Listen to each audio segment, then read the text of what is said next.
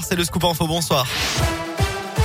Bonsoir Alexis, bonsoir à tous. À la une de l'actualité, une partie du convoi de la liberté qui avait fait halte hier autour de Paris est en route actuellement pour rejoindre Bruxelles où un grand rassemblement est prévu demain.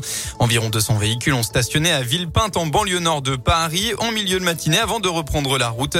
Après la manif non déclarée hier, 81 personnes étaient en garde à vue ce matin, dont Jérôme Rodriguez, une des figures du mouvement des Gilets jaunes et soutien actif des convois anti-pass, qui s'est d'ailleurs déclaré tout à l'heure prisonnier politique. On part dans la région avec un homme blessé par une vache dans la Loire. Ça s'est passé hier soir à la Chamba, non loin de Noir-Étable.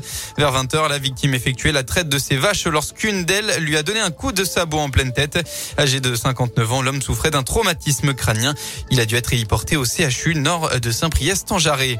Dans la Haute-Loire, cette fois-ci, le corps d'une femme a été repêché dans l'Allier près du pont Lavouchillac. Ce sont des promeneurs qui ont donné l'alerte en début d'après-midi tout à l'heure.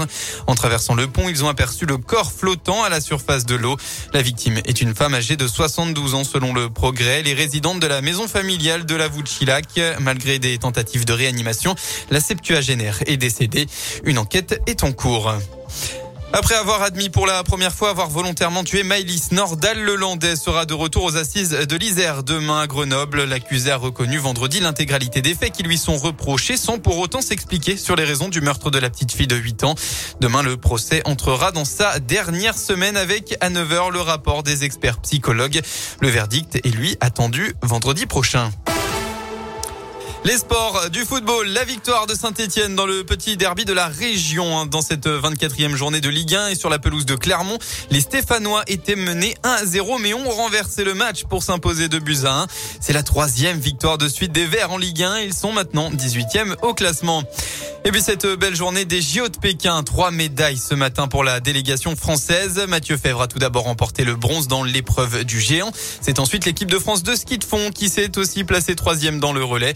Enfin la dernière, la plus belle, celle de Quentin Fillon-Maillet en or sur la poursuite du biathlon. En devançant Tariebeu, le Jurassien marque l'histoire puisque c'est la première fois qu'un sportif français remporte quatre médailles sur un seul JO. À noter que l'Indinois Simon Détieux finit lui à la septième place de cette poursuite. La délégation française est maintenant à 10 médailles au total. Voilà pour l'essentiel de l'actualité. Eh bien, on passe à la météo pour votre début de semaine. On commence par le vent cette nuit qui va légèrement s'intensifier dans la région. On va retrouver des rafales qui atteindront jusqu'à 75, 75 km heure.